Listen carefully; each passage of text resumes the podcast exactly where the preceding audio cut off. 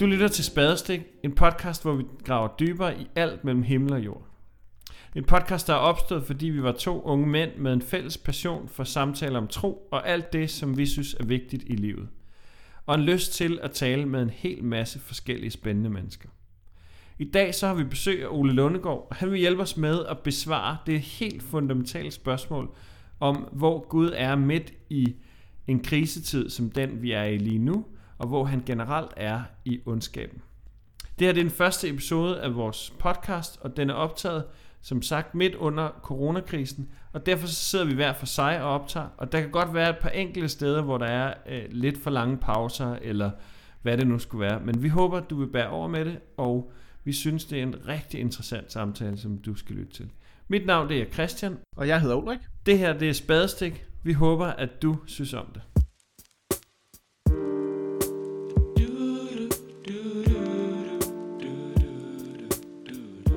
Jamen velkommen til. Velkommen til øh, dagens gæst, som er øh, Ole Lundegård. Og øh, Ole, tak. kunne du ikke starte med lige at præsentere dig selv for dem, der ikke kender dig? Jo, det kan jeg godt. Jeg er øh, præst i Baptistkirken i, i Herlev. Jeg har været det en del år. Før det, der var jeg teologisk lærer på Baptistkirkens teologiske seminarium og på noget, der hed SALT. Så det er sådan i korte træk, og så er jeg en gammel mand. Jeg er 61 år gammel, så jeg har en masse erfaring. Tror du ikke, der er nogen, der vil blive lidt, øh, lidt fortørnet over, at du kalder 61 for gammel? Jo, det er nok rigtigt. Det tager jeg mig igen. Øhm, og så, øh, så er vi jo her. Det er jo sådan en meget, meget speciel tid, vi er i, hvor at, øh, der er særligt et ord, som alle øh, siger er optaget af, og en ting, som fylder i alles hoveder. Og det er selvfølgelig øh, corona, som, som øh, har ramt os på alle mulige forskellige måder. Og noget af det, som er udfordrende, det er, at man øh, jo skal være rigtig meget derhjemme for rigtig mange vedkommende. Og øh, mange, de, de bruger måske tiden på at tænke over, hvordan i alverden skal jeg komme igennem det her. Så jeg kunne godt tænke mig lige at spørge jer, hvordan I klarer jer igennem den her coronatid. Øhm, hvad gør I for at ja, han er sagt få tiden til at gå, eller måske er det slet ikke så svært. Det må I svare på. Og vi klarer os godt herhjemme. Vi, jeg har fået indrettet et fantastisk hjemmekontor, hvor jeg kan sidde og har en, en masse, jeg skal nå at lave, øh, også, selvom, øh, også selvom jeg er hjemsendt. Og så ellers så får vi jo tiden til at gå herhjemme med at gå nogle ture og hygge os og nyde vejret, som jo er fantastisk i de her dage.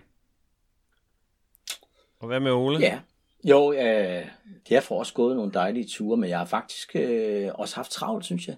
Altså, det er en anden måde at være præst på. Man har en menighed, som man skal tage sig af på en eller anden fasong, og det skal man nu gøre på nogle nye måder. Så der går rigtig meget tid i telefonen. Jeg får talt med en dejlig masse mennesker. Og så får man måske drukket lidt øh, ekstra god espresso herhjemme og hygger sig ja. indimellem. Så, så det, det går faktisk meget fint. Jamen altså, jeg vil også sige, at vi, øh, vi klarer den også hjemme hos os, og vi klarer den øh, ved at opstille forskellige regler. Vi har for eksempel øh, lav noget dejligt reglen, som er, at øh, de voksne, de skal, de skal begge to helst hver dag lave noget, som, øh, som de godt kan lide. Det må gerne være sammen, det må også godt være noget, de, øh, man sådan hver især godt kan lide. Øhm, og så har vi ekspertreglen, man kan også kalde den for sørenreglen, som er, at øh, når vi hører alle mulige ting i medier og på Facebook og alle mulige interviews, så forholder vi os kun til det, eksperterne siger. Øhm, og så har vi et par andre regler. Der er vist også en, der hedder ud hver dag-reglen. Og, øhm, og, og, det er meget og organiseret det, i jeres liv. Jamen, det, det, det lyder fint. meget organiseret i forhold til, altså, der er ikke sådan, altså, dagen har ligesom, dagen flyder lidt af sted, fordi så, når først vi, vi er oppe, så, øh, så tager man også ligesom, hvad man kan få. Vi har to små størrelser derhjemme, så hvis, hvis de lige sidder og bruger noget tid på noget, så er det bare med at, med at nyde det. Øhm, ja, ja, men det er jo, det er jo en, øh, en særlig tid for mange, tror jeg. Og øh, en af de ting, som faktisk sker nu, og som vi også skal behandle i nogle senere afsnit forhåbentlig, øh, det er, at der er kommet sådan en ny bibeloversættelse, som hedder Bibelen 2020. Øhm, og der så jeg på, på Facebook et opslag, Kristelig Dagblad har lavet, øh, om en artikel om den nye bibeloversættelse. Og så var der, som, så var der sker der altid det der, når Kristi Dagblad slår noget op om tro, så er der altid nogen, der skal kommentere. Og det, der var en, der kommenterede nu, det var, Ja, ja, men hvad skal vi også med en Gud, når der er ondskab i verden, komma, og nu den her coronavirus, spørgsmålstegn. Og øh, det er sådan egentlig udgangspunktet for, for det, vi skal snakke om i dag. Hvad i alverden skal vi også med en Gud, når der er ondskab i verden, og nu den her coronavirus. Og derfor har vi inviteret Ole, fordi Ulrik og jeg, vi kan... Vi ved det slet ikke. vi har brug for eksperter. Uh, vi, vi har, vi har brug for at sætte ekspertreglen i spil her. Um, og, og derfor så vil jeg egentlig gerne øh, starte med at spørge dig, Ole, hvad i alverden skal vi med en Gud, når der er ondskab i verden, og nu den her coronavirus? Um, Hold nu op. Hvad? Hold nu op. Ja. ja, hvad skal man sige? Altså, det, altså, altid når der sker store og omvæltende ting, det kan være i verdens liv, eller det kan være i øh, vores eget liv, så, så er det jo det grundspørgsmål, mange stiller sig. Øh, hvordan kan, kan der være så meget ondt øh, og lidelse i en god Guds verden? Så det er jo et af de mest fundamentale spørgsmål om Gud og verden og livet i det hele taget. Jo. Og øh, der tror jeg nok, at jeg vil begynde med at sige, at, øh, at øh, jeg tror, at, at øh, vi har nogle problemer samtidig, fordi at vi opererer med øh, meget med et begreb om en almægtig Gud, og vi taler om Gud, som, som er i kontrol. Og det er der det er sådan et udtryk, som det med Gud er i kontrol, som, som giver mange mennesker noget trøst midt i det kaotiske, fordi man tænker, der er en, der har styr på det.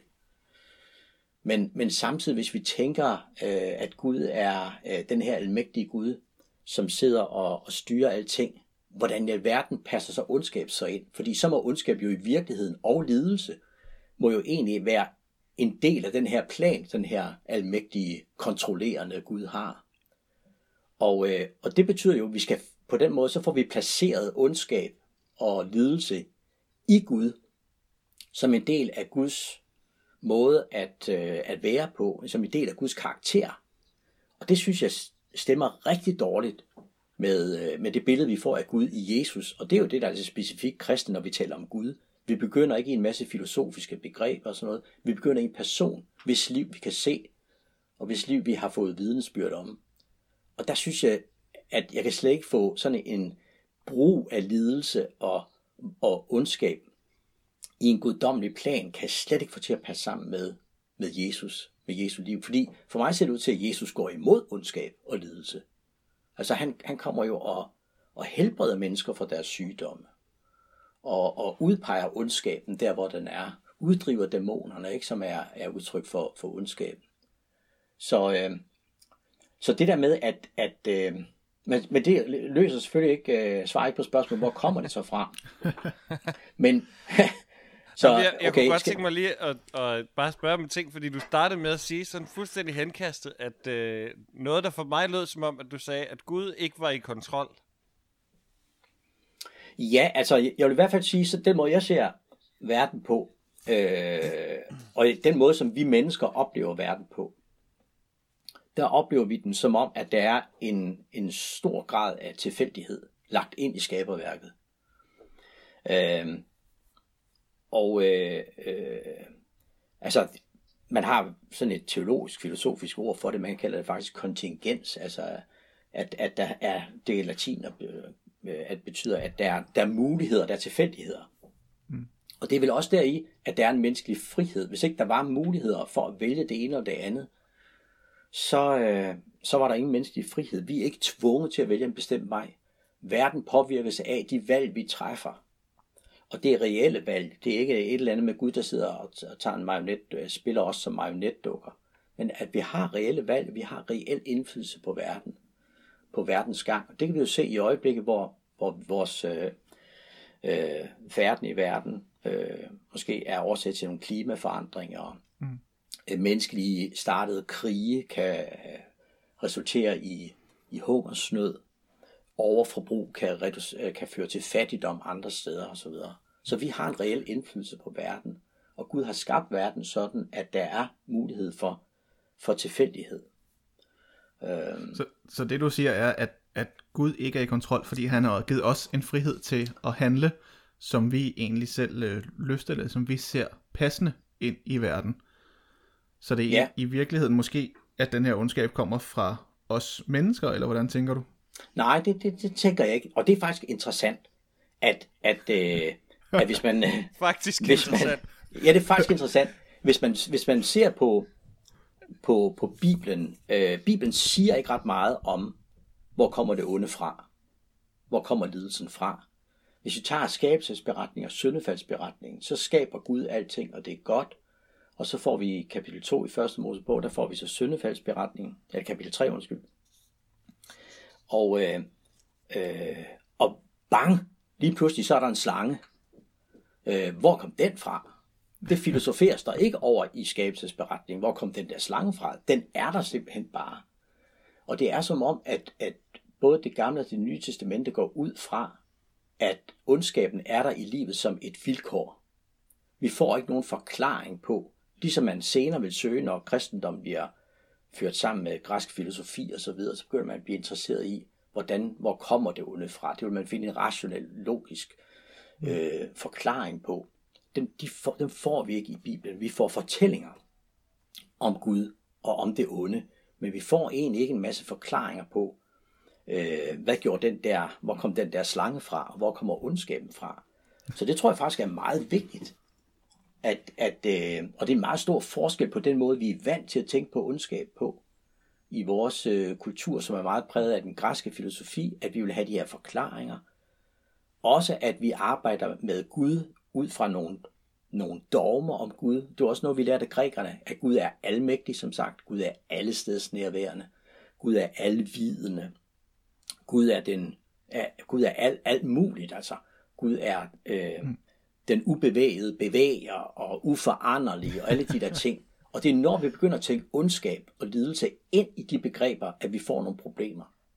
Mm. Så, så jeg synes, at, at der er meget mere inspiration i den, i den jødiske tilgang til det, hvor man ikke så meget forsøger at forstå, som man forsøger måske, kan man sige, at bruge et andet ord, som minder meget om det, men man mere forsøger at begribe, at forstå i den græske tradition, sådan meget med få det hele på plads og få nogle logiske forklaringer. Mm. Hvor den jødiske og den bibelske tilgang meget mere ser ud til at være forsøg på at begribe. Altså få et tag på livet og få et tag på ondskaben. Øhm, så det, det, det, det synes jeg er noget, noget, noget meget andet, og det, det, for mig giver det bedre mening. Og jeg synes, det er mere, jeg synes, det er mere bibelsk simpelthen. Så det vi skal spørge om er ikke, hvorfor er der ondskab i verden, men hvordan kan vi arbejde, eller hvordan kan vi omfavne det ondskab, der er, og, og ændre det i vores liv. Ja, lige præcis. Lige præcis. Øh, fordi det har jo vist sig, øh, at altså, for, ønsket om at forstå, det er dybt menneskeligt. Vi vil gerne forstå, og jeg vil også gerne forstå, hvor den der ondskab kommer fra, og hvorfor der er lidelse. Ja. Øh, men det er, det er endeløst, øh, og det er ikke noget, vi kan regne os frem til til sydlandet. Der er skrevet metervis af bøger om det.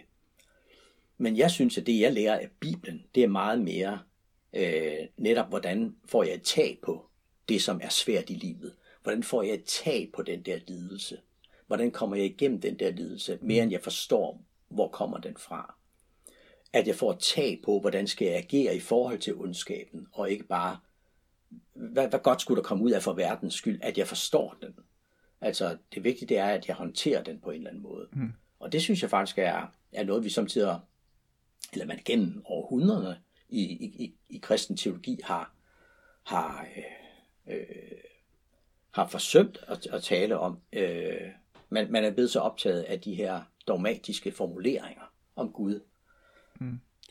Og hvordan, hvordan ser det ud, at, at man at man får tag på, på ondskaben eller lidelsen? Altså, hvordan ser det ud sådan lidt mere lidt mere nede, nede på jorden, nede i mulden? Altså, hvad, hvordan, hvordan gør vi det? Hvad, hvad er ligesom outputtet? Altså, øh, med hensyn til, til for eksempel, hvis man kommer ud for lidelse, det kunne så være corona, nu man bliver smittet med, eller det kunne være en sygdom, det kan være, en, en, en, man får cancer eller noget andet, øh, eller en i ens familie er ude for en ulykke, som invaliderer. Øh, og der, der synes jeg jo, at at øh, vi må sige, altså der kan man så også, der er nogen, der vil sige, at det, det er også en del af Guds plan, den almægtige kontrollerende Guds plan. Øh, det kan slet ikke få til at passe med, med Bibelen og med Jesu liv. Øh, Gud står ikke bag lidelse, og Gud påfører os ikke smerte. Men, men, øh, men det er ikke det samme som at sige, at vi ikke kan øh, lære noget gennem den lidelse og gennem den smerte. Med Guds hjælp, så kan vi måske vende smerte og modgang til, til, til noget, der alligevel sætter en god frugt i vores, i vores liv. Øh, men så, så taget på, på det er vel egentlig at, at, øh, at sige, at lidelse og ulykke er et vilkår. Og det er det altså, uanset hvad vi siger, uanset hvor from vi bliver. Øh, så er simpelthen, vi er simpelthen nødt til at sige, at, at vi beder Gud om hjælp, og beder Gud om at tage den her lidelse bort, den her sygdom bort fra en af vores kære. Øh, og der er ikke tal på de bønder, der bedes for syge og af syge mennesker. Mm. Øh, troende og ikke troende. Altså, det, man siger jo, at i det øjeblik, hvor, hvor øh, øh, krisen virkelig rammer, så er der, man plejer at sige det sådan, at det, når et fly er ved at styrte ned, så er der ingen ateister tilbage. Altså, der, der er noget dybt i mennesket, som, som gør, at vi så råber ud. Frem. Ja, ja, der, der er noget dybt i os, som, som vi råber ud efter hjælp. Og alligevel så står vi med et liv, hvor vi må sige, at meget ofte så kommer den hjælp ikke. Den kommer ikke på den måde, vi, vi gerne vil. Mm. Og vi, vi, vi beder om hjælp og en Guds indgriben udefra, om man så må sige, Gud der lige sætter sin hånd ind i verden og fikser nogle ting, og så øh, er det fikset, ja. Øh, og sådan, sådan er livet bare ikke. Det vil sige, at lidelsen er et vilkår, så det handler om, hvordan lever vi med den lidelse. Og den kan vi gå ind i øh, på flere måder jo. Og vi kan, hvis vi kan forholde os øh, lyttende og lærende, så kan vi jo også lære noget gennem, gennem lidelse. Det er ikke Gud, der påfører den os, men Gud kan godt hjælpe os til at bruge lidelsen til noget. Der er en, der har sagt, at der er ikke noget værre end spild lidelse. øh, altså en, en, en, en, en lidelse, vi ikke lærer noget af, den, den, den er spildt, ikke? fordi der er faktisk en mulighed for at komme ind i dybder af ens liv, som man ellers ikke øh, har forbindelse med. Øh, jeg, jeg kan sige for eksempel på en og samme tid, for mit eget vedkommende, at jeg vil, jeg vil ønske, at jeg aldrig havde oplevet depression og angst. Men i en stor del af mit voksenliv har jeg oplevet depression og angst. Mm. Og det håber jeg ikke, det vil jeg ønske, at jeg ikke have gjort, for det er et helvede. Øh, og samtidig så må jeg jo sige, at jeg lærte noget, jeg har lært noget værdifuldt gennem den modgang, som jeg nok ikke ville have lært, som jeg ikke kan se, jeg kunne have lært på en anden måde. Og øh, jeg oplevede, jeg fik øh, rørende og vidunderlige eksempler på menneskelig mm. godhed og kærlighed, som beviste mig, når jeg havde det sværest. Hvor der var nogen, der bar mig, hvor jeg ikke selv kunne bære mig. Øh, og det er på den måde, jeg mener, at, at lidelse stammer ikke fra Gud, men, men, men Gud er aldrig afmægtig over for lidelsen. Og det er i virkeligheden, jeg kan bedre lide at sige, at Gud er aldrig afmægtig, end Gud er almægtig. Er I med på forskellen? Ja, ja. Altså, og det der i teologien, der er der noget, der, der har, er der en tradition, man kalder det negativ teologi. Og negativ teologi mm. betyder ikke, at det er surt. Uh, sur teologi. Det betyder, at man kun teologi. Ud, ja, man, det betyder, at, at man, man siger, at vi kan ikke sige noget positivt, udsige noget positivt om Gud. Vi kan kun tale om Gud i benægtelser, hvad Gud ikke er. For vi ja. kender ikke, hvad Gud er. Så vi kan sige, hvad Gud ikke er. Så, så, så i den negative teologi vil man vende, Gud er almægtig om til, Gud er aldrig afmægtig. Og det synes jeg, jeg har erfaret i mit liv. Og det tror jeg, mange mennesker erfarer i deres liv, at Gud er aldrig afmægtig. At selv der, hvor mm. det er mørkest og sværest, der kan Gud faktisk være til stede. Så, så øh, øh, jeg, jeg, jeg, jeg hørte, en, jeg hørte en, et podcast med en, øh, en amerikansk rabbin, der hedder Brad Artson. Øh, og det er fra en rabbinerskole over i øh, Kalifornien. Det er meget spændende at lytte til. øh, og øh, han fortæller, øh, at de, øh, han og hans kone fik et barn, øh, og det her, deres første barn var, var øh, meget sygt, da det blev født, og det havde ikke store chancer for at overleve. Og de samledes der på stuen med det her lille nyfødte barn, og deres familie var med dem og ting og sager. Og, og, og de, de bad for barnet. Og så, så fortæller Artson der, at, at mens de så bad, så fik han en meget, meget klar fornemmelse af, det gjorde de begge to, af at Gud er til stede her i den her sygestue. Og en meget klar fornemmelse af, at Gud sagde til dem, I vil miste jeres barn, men jeg er hos jer. Ja, det, er, det er en brutal historie, ikke? Mm. Øh, men men, men øh, Ja, det er hårdt, men, men jeg tror, det er meget realistisk. Jeg tror, det er sådan, vi faktisk oplever det, uanset hvad der står i, mm. i bøger om, at vi skal sige om Gud og livet. Det er sådan, vi oplever det. At, at selv i de sværeste ting, der kan Gud være til stede. Og Gud er altså ikke den, der, der kommer og fikser alting. Jeg, jeg har sådan en måde at sige det på, som, som jeg, jeg, jeg tror, jeg nok mener. øh, at, at i hvert fald, lad, lad mig kaste det ud som et forslag, så kan I, så kan I sige, hvad I mener. Ja. At det ser om, ud skal som vi sige, hvad vi mener om? At Gud oftere griber ud indefra, end griber ind udefra. Altså, vi beder tit om, Gud griber ind udefra. Kom Gud ind i min verden nu her, fordi du er væk. Så kom lige her et øjeblik, fix noget, så kan du godt smutte tilbage igen. Så det et billede af, at Gud er langt, langt væk, Gud er ikke i vores verden, men Gud kommer på besøg sådan i små glimt. Mm. Jeg tror, det vender omvendt, at Gud er meget mere til stede i vores liv, end vi selv er. Gud er her meget mere, end vi er. Og Gud griber meget oftere ud indefra, altså indefra kærligheden, indefra mm. mennesket, indefra det, han har lagt i os af godhed og barmhjertighed osv., så, så griber Gud ind, eller Gud griber ud i verden for at møde dem, som har behov for hjælp. Det er sådan, så det mere bliver en, så det, så det, så det, at Gud handler i verden, i virkeligheden er, at vi handler i verden, og er med til at skabe, øh, man kan sige, at skabe det gode nu og her.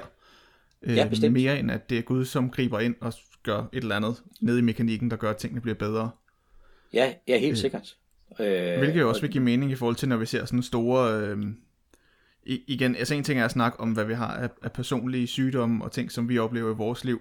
Men noget af de steder, hvor jeg i hvert fald virkelig oplever at, at være konfronteret med det her med, hvordan kan der være onds, altså så meget ondskab i verden, er jo når vi ser nogle af de helt store naturkatastrofer for eksempel, hvor at ja, ja. der er jo massiv ødelæggelse, eller hele byer, eller nærmest hele lande, som bliver, bliver lagt ned af en eller anden øh, tornado, eller tsunami, eller hvad det måtte være, hvor mange, mange øh, 100 mennesker, måske 1000 mennesker, går hen og dør af det her på meget ja. kort tid.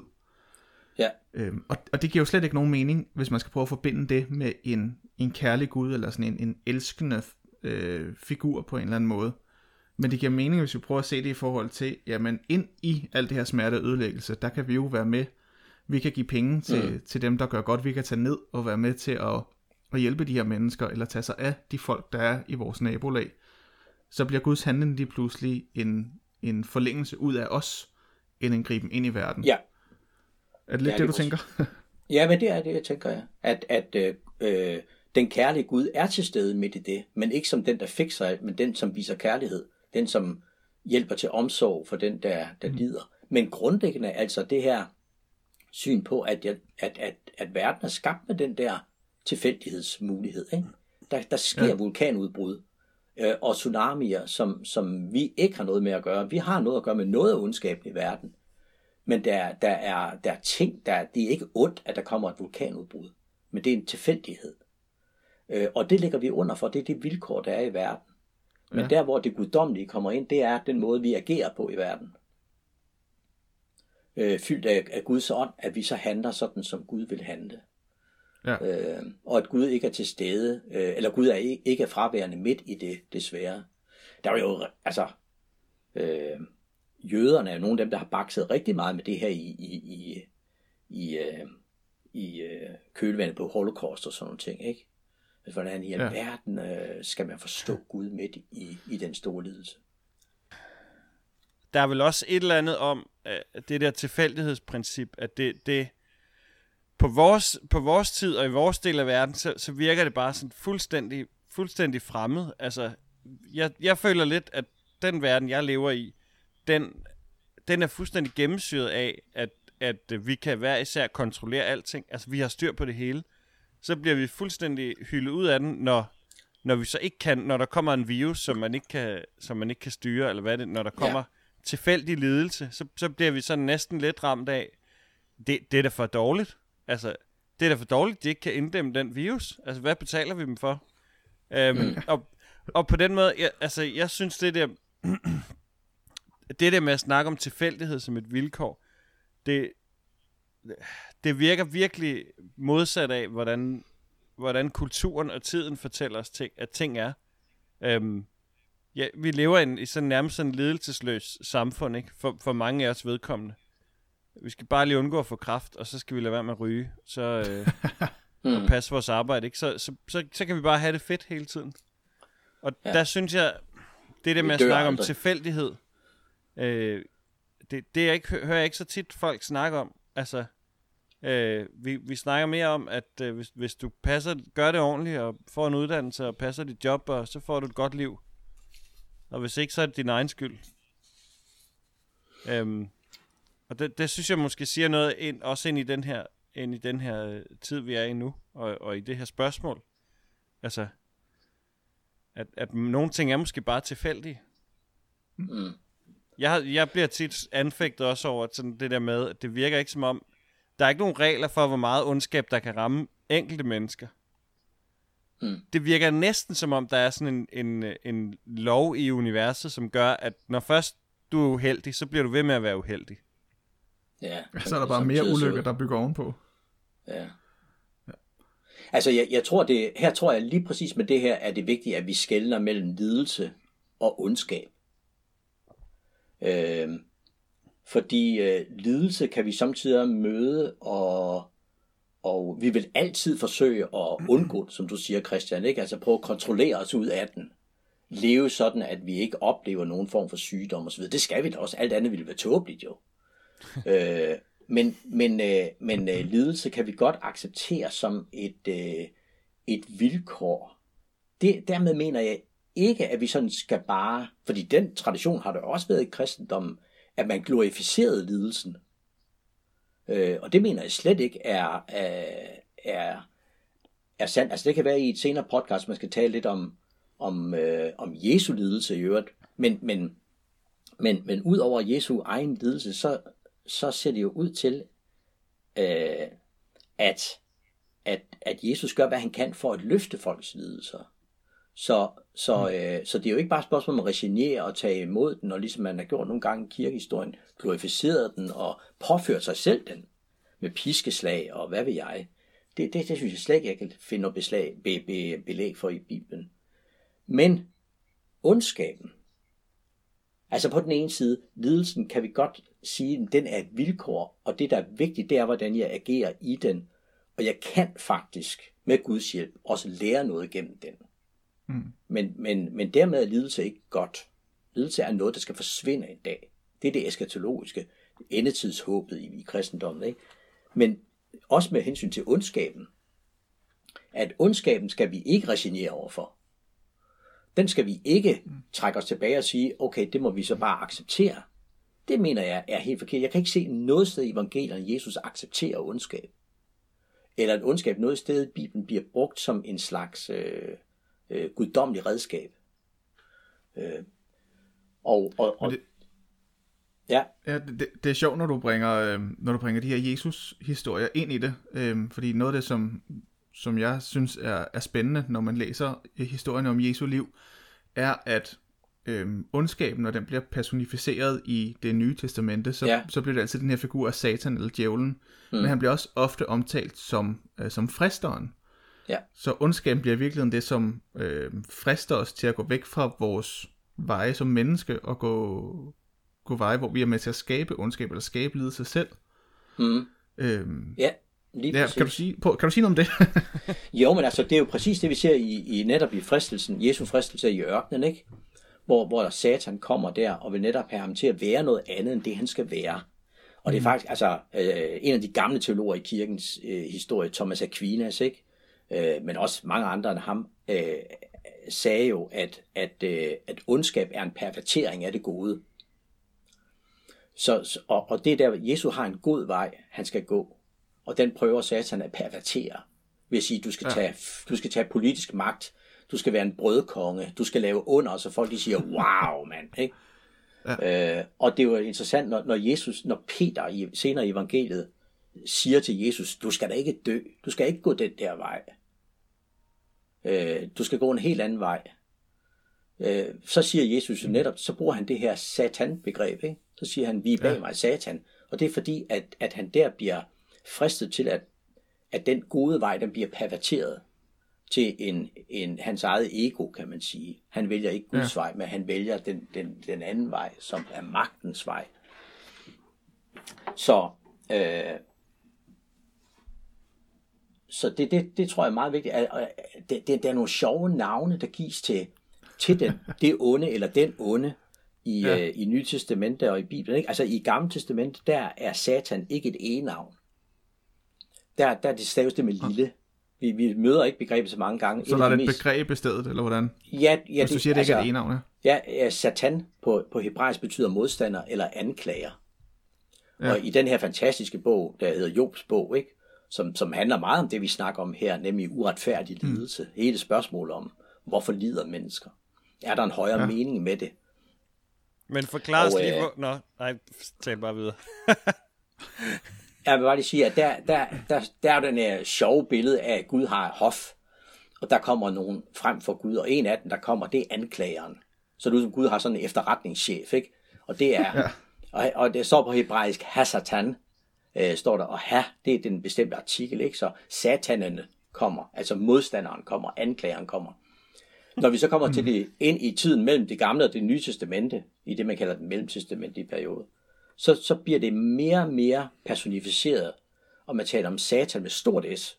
Nu er det blevet et e-navn, nu er det blevet nærmest en person, en ja. skikkelse, og man får djævelen med stort D. Og det er jo også det, vi møder i, i Jesu fristelse. Der møder vi jo djævelen nærmest som om, at det altså sådan som det er fortalt, kunne man næsten, altså der er en stemme, ikke også, der, der siger noget konkret, mm. der må være et eller andet personligt. Og, og, og, og det er, øh, sådan er det ikke i det gamle testamente, men, men så bliver det i, i, ind i det nye testamente. Og det, der er vigtigt ved det, det er, at når vi taler om ondskab i det nye testamente, så bruges der kampsprog. Mm. Igen møder vi heller ikke i nye testamente en masse forklaringer på, hvor kommer det onde fra. Men vi får Men når kamps... du siger kampsprog, hvordan så? At, at, øh, at det onde skal bekæmpes. Vi kæmper, som Paulus siger i Efterbrevet, mod øh, mod øh, onde åndemagter i himmelrummet. Vores kamp er ikke ja. mod kød og blod, men mod, himmel, mod åndemagterne i det, i det jeg kan ikke huske præcis, hvordan øh, formuleringen den er. øh, øh, vores kamp det går nok. Kød og blod. Men, ja, det går nok. Men det, ja, det er, ideen er, det, det, er mod, det er mod de onde åndemagter, vi kæmper. Øh, Guds fulde rustning taler Paulus også om et sted, ikke? Mm. At vi skal, vi skal kæmpe. Og Jesus der kæmper med dæmonerne. Så det bliver et kampbillede. Og fordelen ved den der øh, krigsmetafor, som bruges i det nye testamente, øh, det, ene, det, det er, at, at, at så er det onde altid ondt. Det onde er noget, vi skal bekæmpe. Det onde kan, har ikke en chance for at skulle tænkes ind i almagtsbegrebet, eller ind i Guds begrebet, ja, ja. som en karakter ved Gud. Ja. Det onde er ondt. Det er noget, der skal bekæmpes. Gud er evig. Det onde er ikke evigt. Det mm. onde er noget, der skal forsvinde. Og det er det kristne håb, at det skal det. Så, øh, så ondskab er ikke en del af Guds plan. Øh, fordi hvis det var en del af Guds plan, skulle vi jo ikke kæmpe mod den. Vi ville ikke kæmpe mod Gud. Så, så jeg tror faktisk, at, at den der kampmetaforik, kampsprog, der er i det nye testamente, har været, i hvert fald i nogle kredse, meget upopulært, fordi det virker sådan en lille smule primitivt, eller sådan, ikke, synes nogen. Men det er faktisk, det er faktisk måske løsningen. I hvert fald er det påmindelsen til os om, at ondskab er noget, der skal bekæmpes. Jesus kæmpede mod ondskab. Han besejrede faktisk ondskaben ved at dø og, men, og ved at opstå igen. Mm. Øh, så det onde er besejret. Og, og vores tilgang til ondskab, det er sammen med ham at stå det onde imod. Mm. Så og det, det er, er noget, det. vi kan... Ja, og ja det, det, er igen, noget, vi, det er noget, vi kan arbejde mod.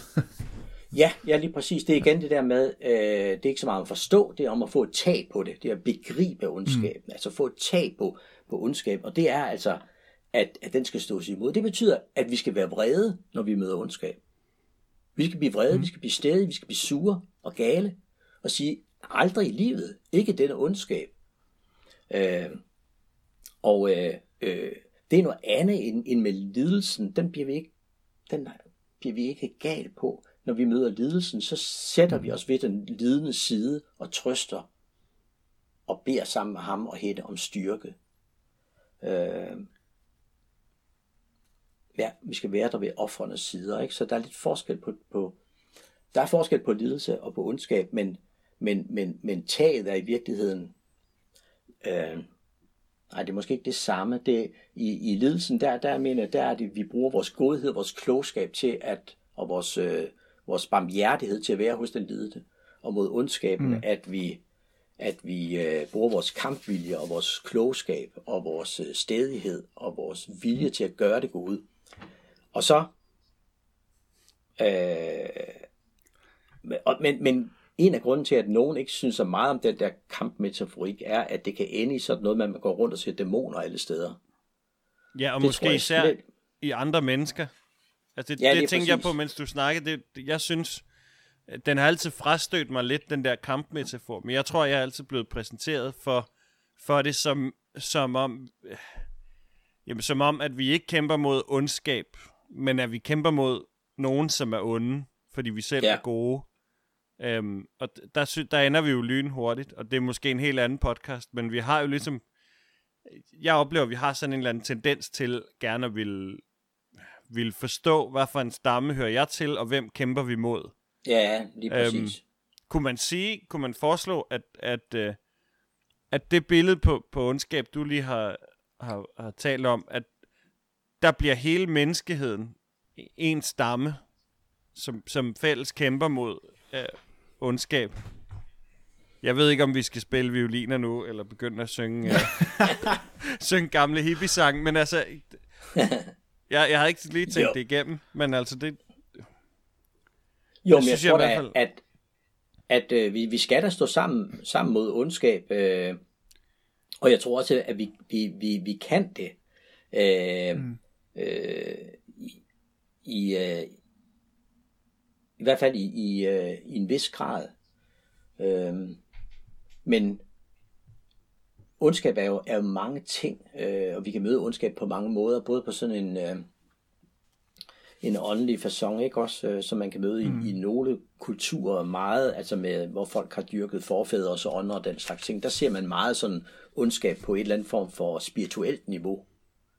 Øh, vi vil kalde det måske dæmoner, ikke?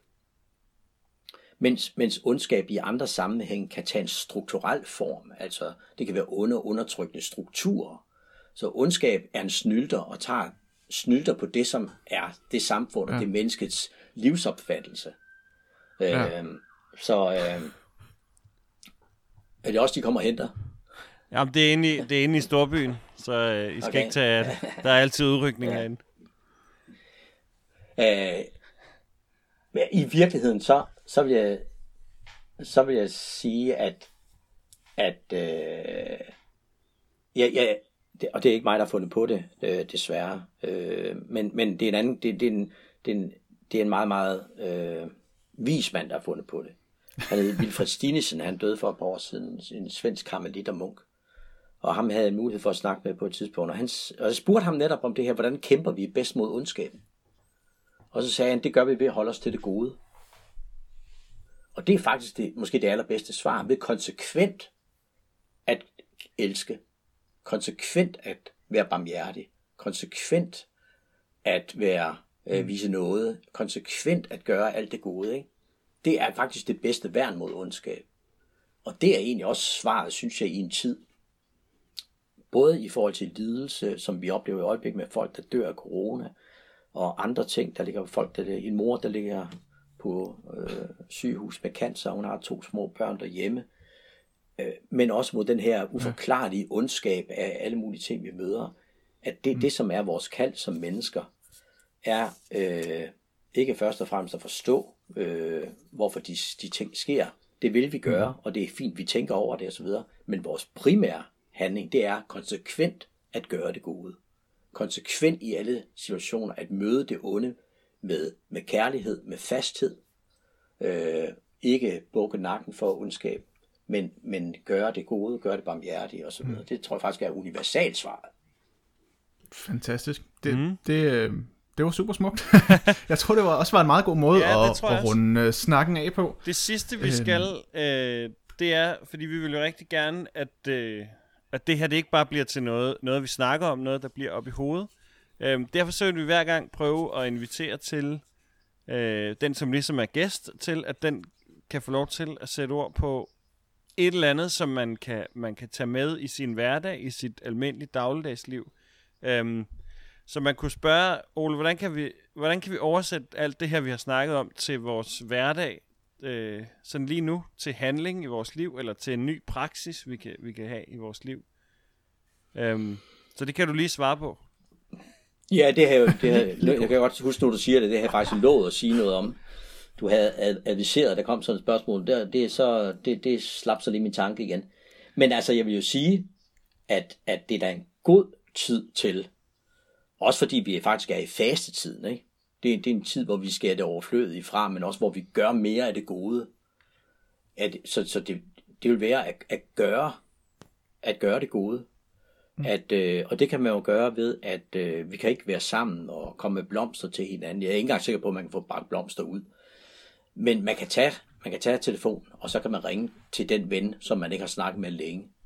Øh, så det er en ting, jeg vil sige, at, at, at øh, som i forlængelse af det, jeg lige sagde med konsekvent at gøre det gode, det må vi også kunne gøre i den her situation. Vi må finde nye veje at gøre det på. Og en anden ting ligger lidt op af det, du sagde i starten, Christian. Øh, at, fylde, at fylde vores liv med fryd. At gøre ting, der er virkelig frydefulde. Med os selv og hinanden, og hvad, om det nu er ej, jeg vil ikke sige, at spise en masse slik, fordi, øh, fordi det er noget galt, ikke? Men, men, men, øh, men hvis man øh, elsker at være ude i naturen, så, så prøv at komme lidt mere ud i naturen. Mm. Øh, hvis man elsker god kaffe, øh, nyde den ekstra meget, eller fylde sin dag med fryd. Glæde sig over sine mm. børn. Også når de er umulige, og sådan noget. Min ja. kære søn, han, han, har ikke, øhm, han er fire år, og han har ikke fundet nye måder at gøre det på. Han har fået meget gamle måder at gøre det på. Okay. Han er begyndt at ville sende breve, fysiske breve, ja. til folk i den her Super tid. idé, super så idé. Vi har, vi har siddet hver dag og skrevet et brev til den ene gang til, til farmor, og den anden gang til en, en, af, øh, en veninde. Og så hver dag sendt et brev øh, til nogle folk, netop fordi vi ikke kan være sammen. Så har han siddet og tegnet lidt og sat nogle klistermærker på, og vi har lige skrevet et kort ord, og så sendt det afsted. Så Super om ikke andet, så kan, så kan PostNord der tjene en lille smule på, at vi alle sammen skal sidde inden dørs. ja, super idé. Jamen, øh, disse var ordene på vores, øh, vores første episode af, af vores podcast, Spadestik. Og øh, jeg håber, at du nåede hele vejen til enden. Vi tager selvfølgelig gerne imod øh, konstruktiv og nådig feedback og, øh, og, og kommentarer. Øh, ja, især ros. Øh, det tager vi rigtig, rigtig gerne imod. Øhm, håber, vi høres ved. Ha' det godt. thank you